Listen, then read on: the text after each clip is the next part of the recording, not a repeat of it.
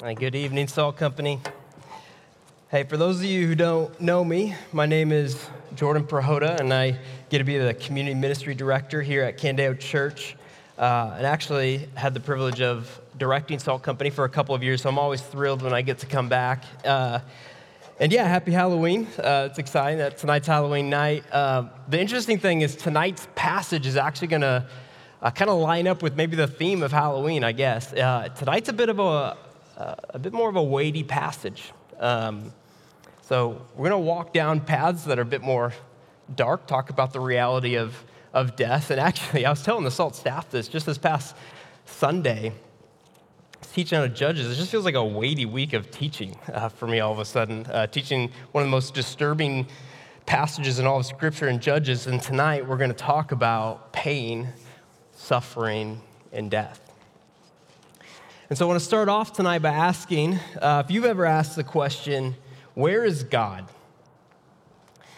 You typically don't ask that question in the good moments. You ask those questions uh, in the hard moments, in the bad moments, when you say, Where's God? Whether it's for you or for somebody else, right? Like in those dark times when you ask, How could God, who is in control, let this happen? Like, does he even care?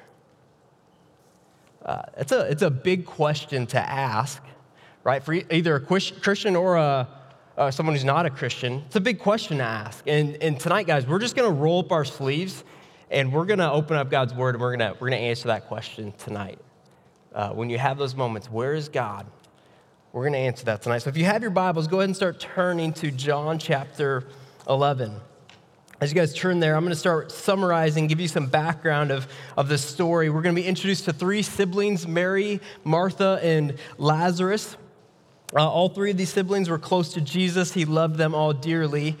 Uh, and we find out that Lazarus is sick, and they send a messenger to Jesus. In verse 3, the message is this Lord, the one you love is sick. But the weirdest thing happens Jesus doesn't go right away. He waits two days. Doesn't seem like he's in any kind of hurry. And then he tells his disciples, hey, we're going back to Judea where Lazarus was at the time. Uh, and his disciples are a bit confused, but they follow him anyway. And that brings us to verse 17. So I'm going to start reading for us this passage out of Luke 11, verse 17. When Jesus arrived, he found that Lazarus had already been in the tomb four days.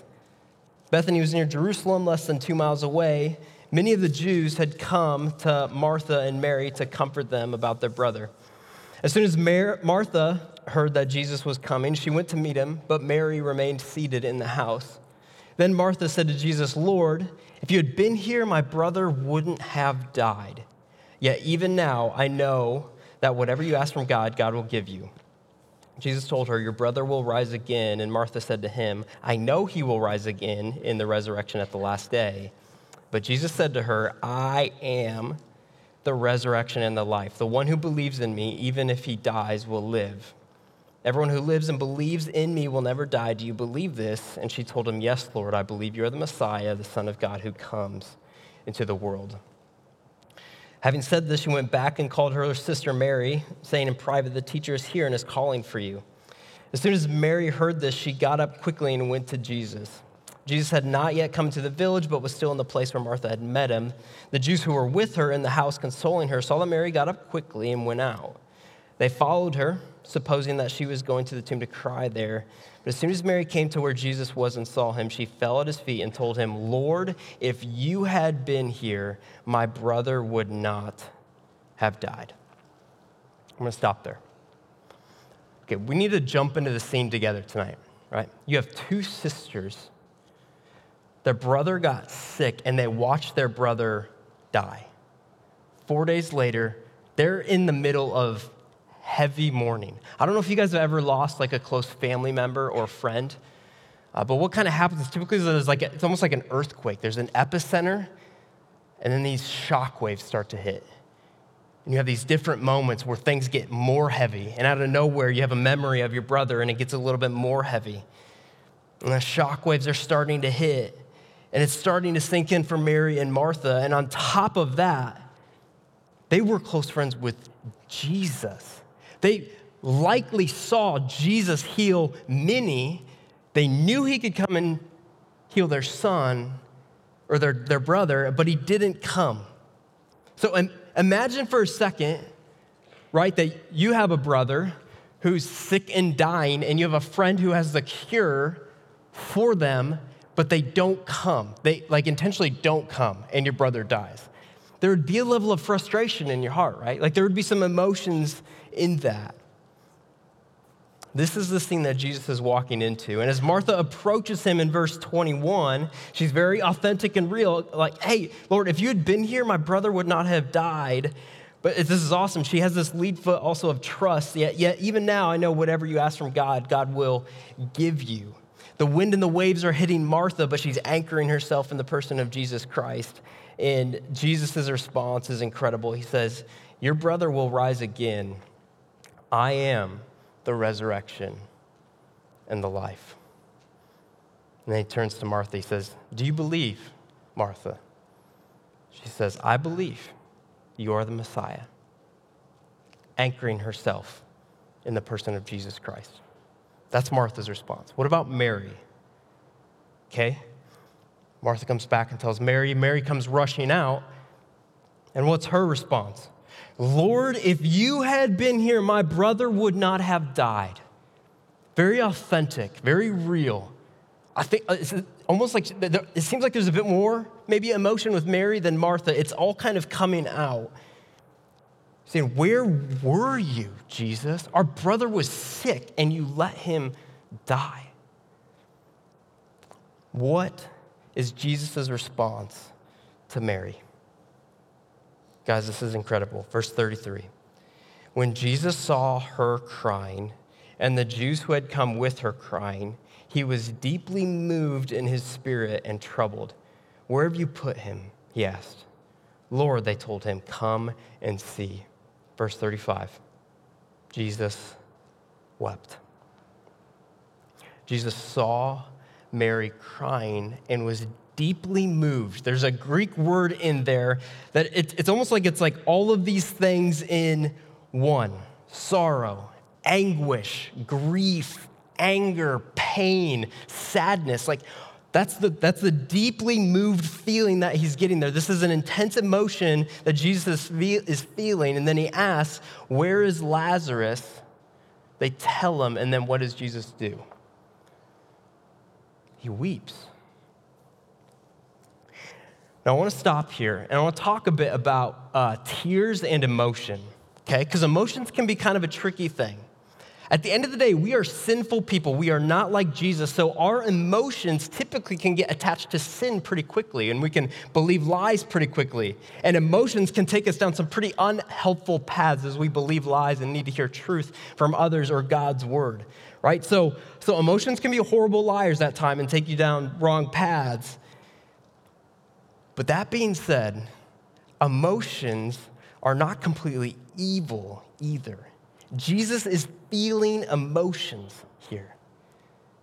So, what's true? Let me give you like this basic what's true. Crying is not a sin. Okay? Let me just say that. It's a normal human emotion.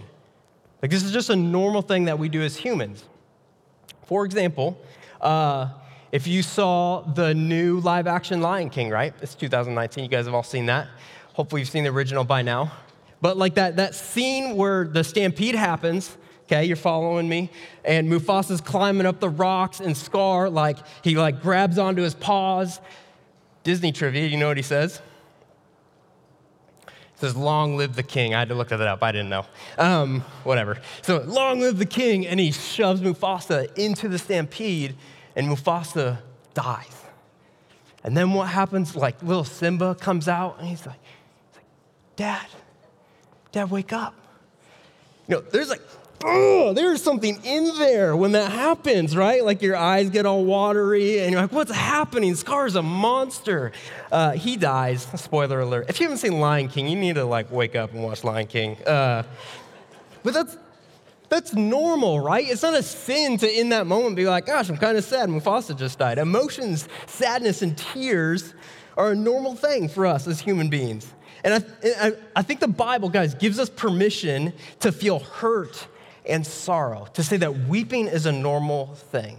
I got a couple verses that'll be up on the screen for you guys. Listen to this Ecclesiastes 3 says, There is a time to weep and a time to laugh, a time to mourn and a time to dance. Right? And Romans 12 says, Rejoice with those who rejoice and weep with those who weep. There's a time to weep. And actually, you're just going to be a really good friend if you weep with your friends who are weeping. This is where uh, Casey, my wife, is like 10 times more like Jesus than I'll probably ever be. Uh, she's a, a, a deep feeler, so she can enter into others' pain.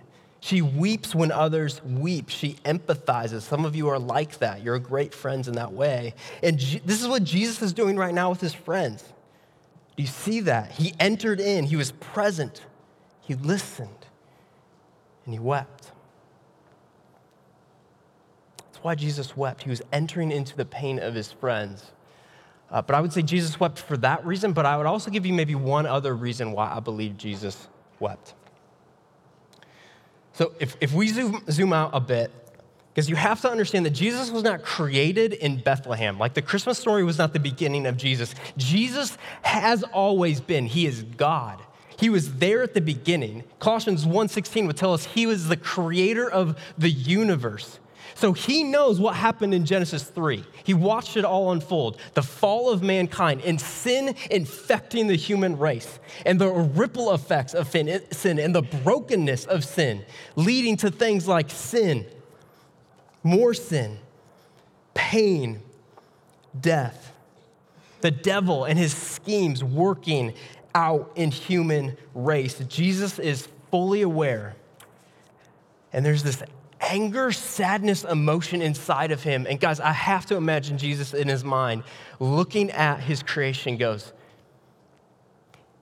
It was never supposed to be this way.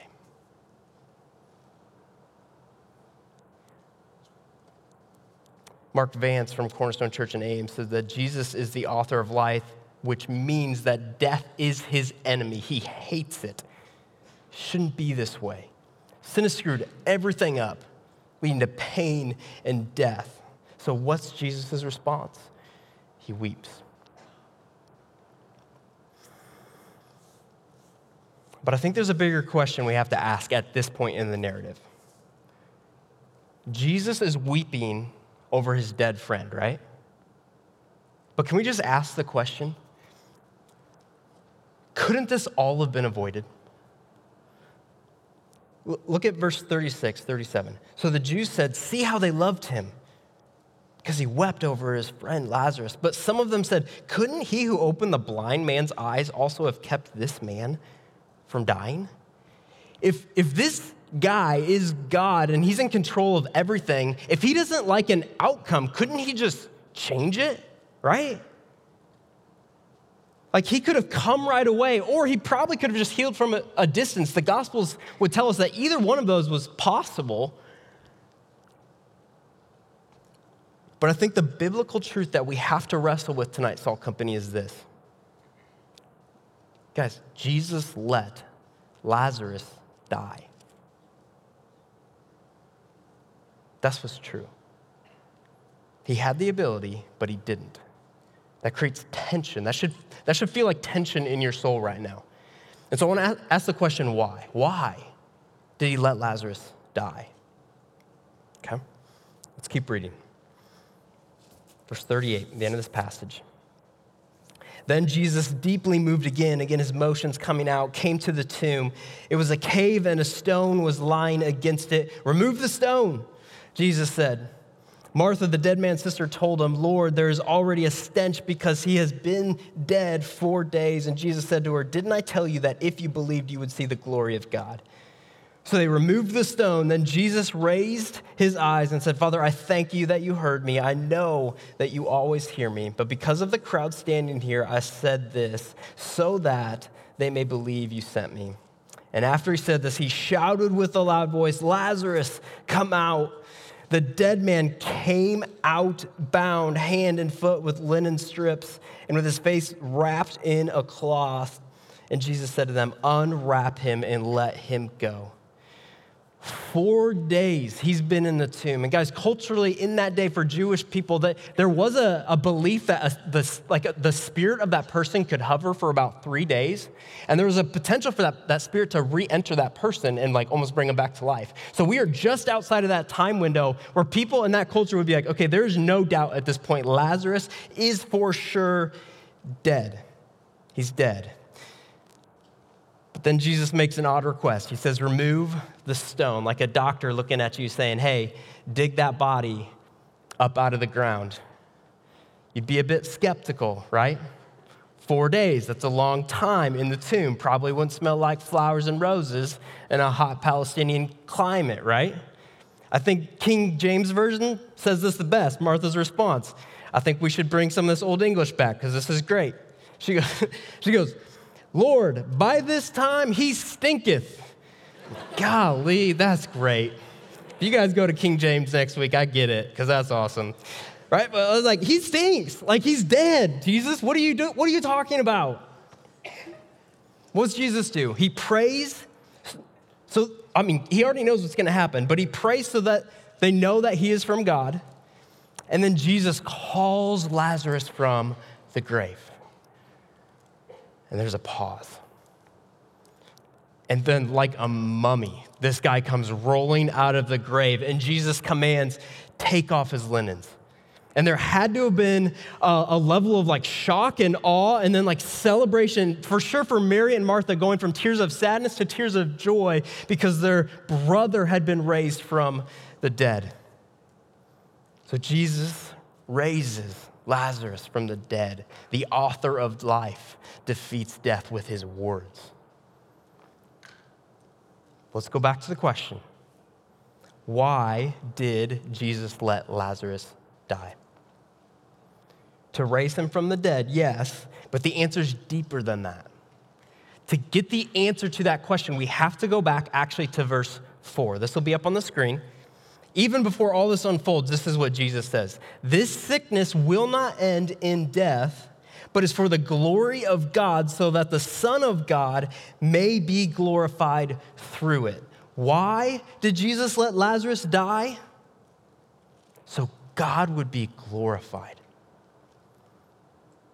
Now, this can seem offensive to people. Can I just say that? This, this seems offensive to people. All of that for God's glory. And as I was, as I was thinking about this, actually, Tim Keller had, had some helpful things to say in this.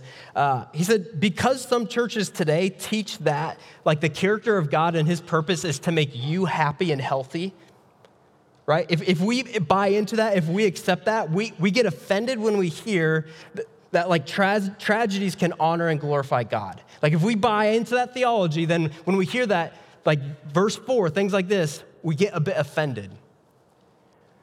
But can I say tonight that the happy, healthy theology is bad theology? Good theology is this that our lives, the whole purpose of our lives, guys, is to glorify God.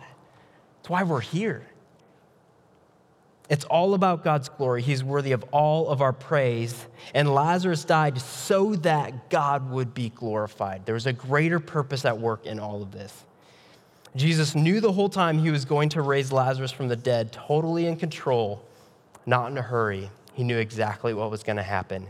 Yet, guys, this is where you got to start catching some of these things. Yet, he was still emotionally engaged. Did you catch that? He is still completely present. Jesus is not cold or distant in this moment. He is in the trenches with Mary and Martha. Guys, he is weeping with them. But the whole time, he knew there was a greater purpose. And that purpose was not to alleviate suffering, that purpose was not human happiness, that purpose was God's glory. So, so, hey, let's take this story, let's flip it to 2019 as I'm looking at you guys right now. Do you believe that Jesus is still working in the same way today? Do you believe that Jesus is in complete control of your situation and at the same time completely emotionally engaged, fully present? Because For some of you, that, that second part might not feel true right now. Completely present, empathizing with you. And, and I, man, this is going to be for just like some of you in this room tonight. Some of you in this room right now need to hear these words from Jesus. Words like, I know. I'm fully aware. I'm in control. I'm with you. I love you. I care. I promise. Because these are the things about our God, Jesus, that should blow you away. Fully in control, fully present, working all things for his glory. Now, the hard part in all of this is there is still a level of mystery to our suffering and God's glory, okay? I'll say, like, this is just what's true. We will inevitably face things in life that do not seem to match up with God's character, right? We can't always connect the dots. And let me say tonight, because that's, that's okay. There's not always going to be a clear answer in your pain and suffering or others' pain and suffering. My question tonight is do you trust God even when you don't understand how or why He's at work? I'm gonna give you a picture. Uh, imagine a child going with their parents to the doctor's office. The purpose of that doctor's visit is for that child to get shots to keep them from getting some kind of horrible virus or bacterial thing that will potentially kill them. But they got to get a shot, right? That, that child can have one or two views of their parents in that moment. They, they can fully trust their parent and not, not understanding what the heck a virus or ba- bacteria is, but they just trust their parent. Like, okay, apparently this is gonna hurt, but you're wanting me to do this, so I guess I just, I'll just trust you. I'll just trust you, okay. Or you can be that, look at that other child who just doesn't trust their parents at all, and like, you're gonna shove what in my arm? For, like, my parents are monsters right now, right? Do, you get that picture? Okay. Guys, the reality is that sometimes God does things in his wisdom that we will never understand. Like, we don't understand what that shot's for. Because Jesus loved Lazarus, and the biblical reality is he stayed put for two days. Sometimes Jesus comes, and sometimes he doesn't. Do you trust God in your pain and suffering, even when you don't fully understand? Guys, this all comes back to your understanding of who God is, the character of God. If you view God or think of God as a manipulative father, you're going to be pretty disheartened and discouraged when trials in this life come. If you see God as like a magic genie who will just do whatever you want him to do, uh, yeah, you're going to be pretty disappointed when things in this life come because you're going to ask him for a wish and he's not going to grant it and you're not going to understand why. But if you think of God as all knowing and all powerful and a God who loves me, loves you more than you'll ever know, I promise it'll change everything. It'll change your view on how you view pain and suffering. Christian, do you, t- do you trust Jesus when you're walking through the fog of life? Uh, J.I. Packer said it this way to answer that question. I think this is great. We can be sure that God, who made this marvelously complex world order and who compassed the great redemption from Egypt, and who later compassed the even greater redemption from sin and Satan, knows what he is doing and doeth all things well, even if for the moment he hides his hand. Listen to this. We can trust him and rejoice in him even when we cannot discern his path. C.J. Mahaney would say, when we trust in Jesus, we go from questioning to praying, from confusion to certainty, perplexed to fully trusting God. And here's the kicker even if your circumstances don't change. Our calls to trust God even if we don't understand. It gives him glory. The problem, I think the problem in all this, guys, is we're human. And because if we think about the Lazarus story, in reality, we're likely going to look at life like Mary and Martha were likely looking at life during those four days where they were waiting for Jesus to show up.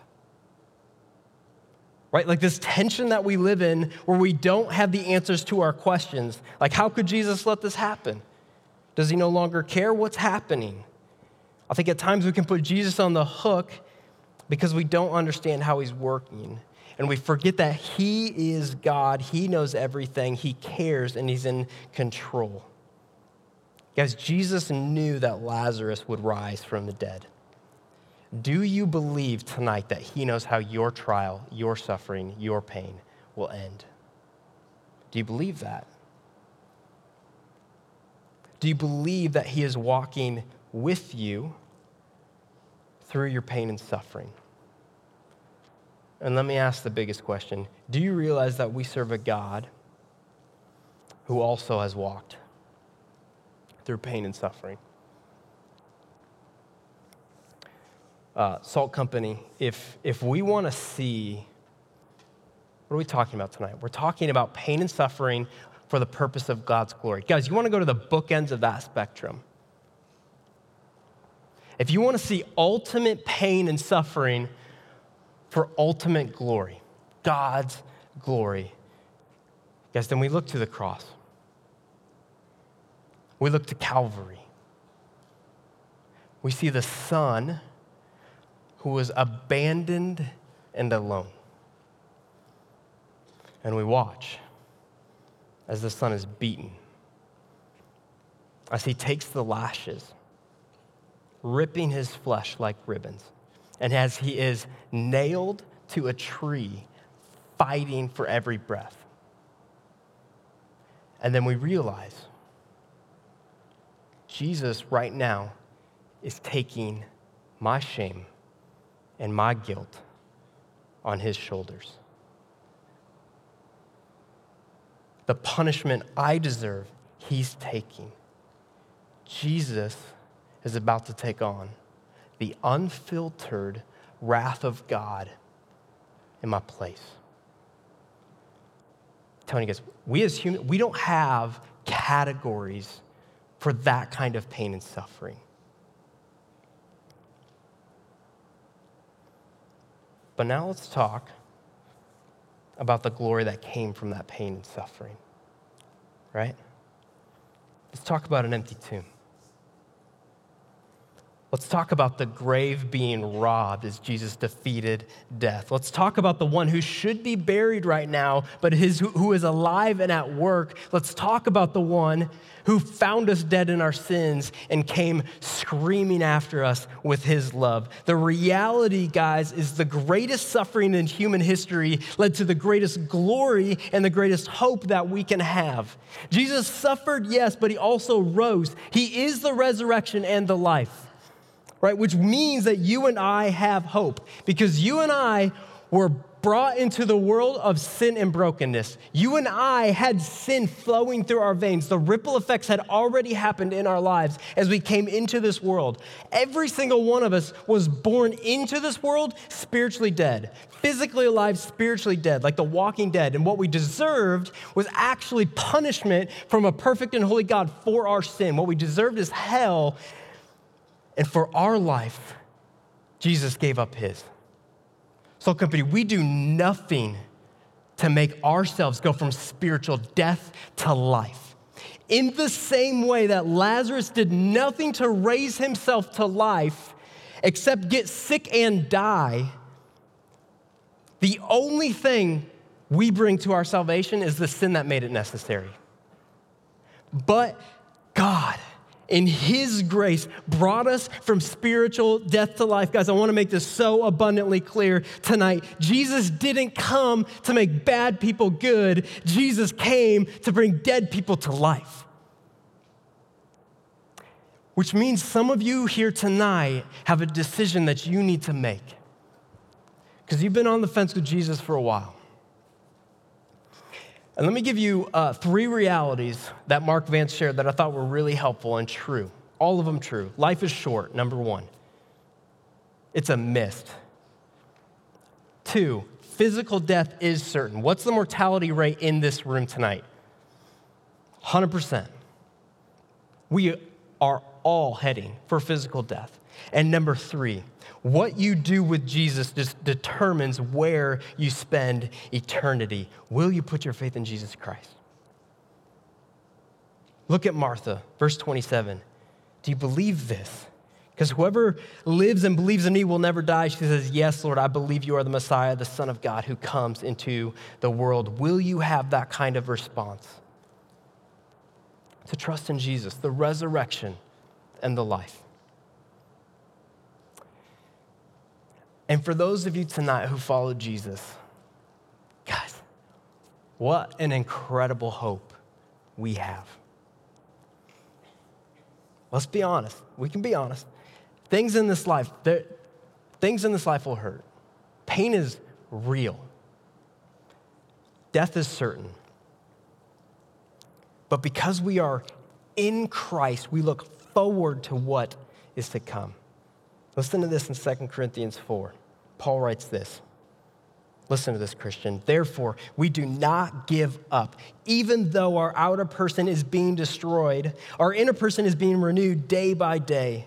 For our momentary light affliction, that's how he describes trials and sufferings in our lives. Our momentary light affliction is producing for us an absolutely incomparable eternal weight of glory. So we do not focus on what is seen on this earth, but we are, but on what is unseen. For what is seen is temporary, but what is unseen is eternal. Guys, the trials in our lives they are real, they are challenging. I promise you that God is not minimizing our suffering. Rather, He jumps into our suffering and weeps with us. We have that kind of God. But, guys, these trials in life, in this temporary life, pale in comparison to the victory we have in Christ.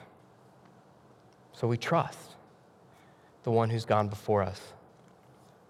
And it's exactly because Jesus went to the cross that we can trust him.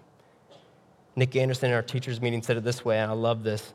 We sometimes put Jesus on the hook for our sufferings, but Jesus ultimately put himself back on the hook as he hung on the cross. Because I'm, I'm going to put this quote up by Elisabeth Elliot, who was married to the infamous Jim Elliot missionary. And guys, let's just simmer for a moment.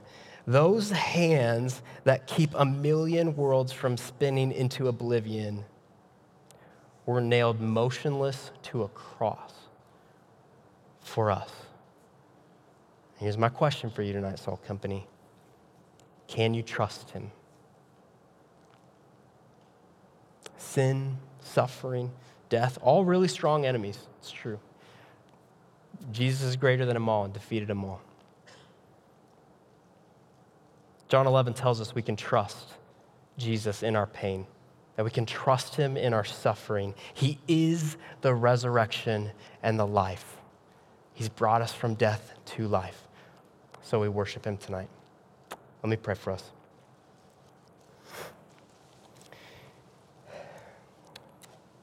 Jesus, we are eternally grateful for the good news of the gospel, for the good news that we were dead in our sin. Ephesians 2 would say we are enemies of the living God. But shortly after that, in Ephesians 2, two massive words hit the page but God. But God. But God sent his son for us. And Jesus, I love that you are not a God who is distant and cold, but rather you're a God who is absolutely in control and all powerful and all wise, all knowing. And at the same time, you enter into our pain. You weep with us. You cry with us. These, these are the things, Jesus, that makes me love you so much. And I pray that students' hearts, as they're sitting in their chair right now, they'd be captivated by the beauty of who you are, even amidst our pain and suffering. Jesus, we trust you at the end of the day that all the pain and suffering we face in this temporary world, it's all for your glory. And even when we don't understand it, my prayer for the students tonight is that we can trust you. Because Jesus, you went to the cross and you died one of the most brutal deaths, but on top of that, absorbed everything we deserved from a perfect and holy God, the wrath coming our way. But the good news is there is an empty tomb. And so we celebrate tonight the fact that you resurrected from the grave, that you defeated death, that you are the resurrection and the life, and that we can put our hope and trust in you. Everything clings on you, Jesus. We trust you. We love you. We're thankful that you rose from the grave, pursued us, and then brought us from spiritual death to life. So tonight, Jesus, we worship you, we love you, and it's in your name we pray. Amen.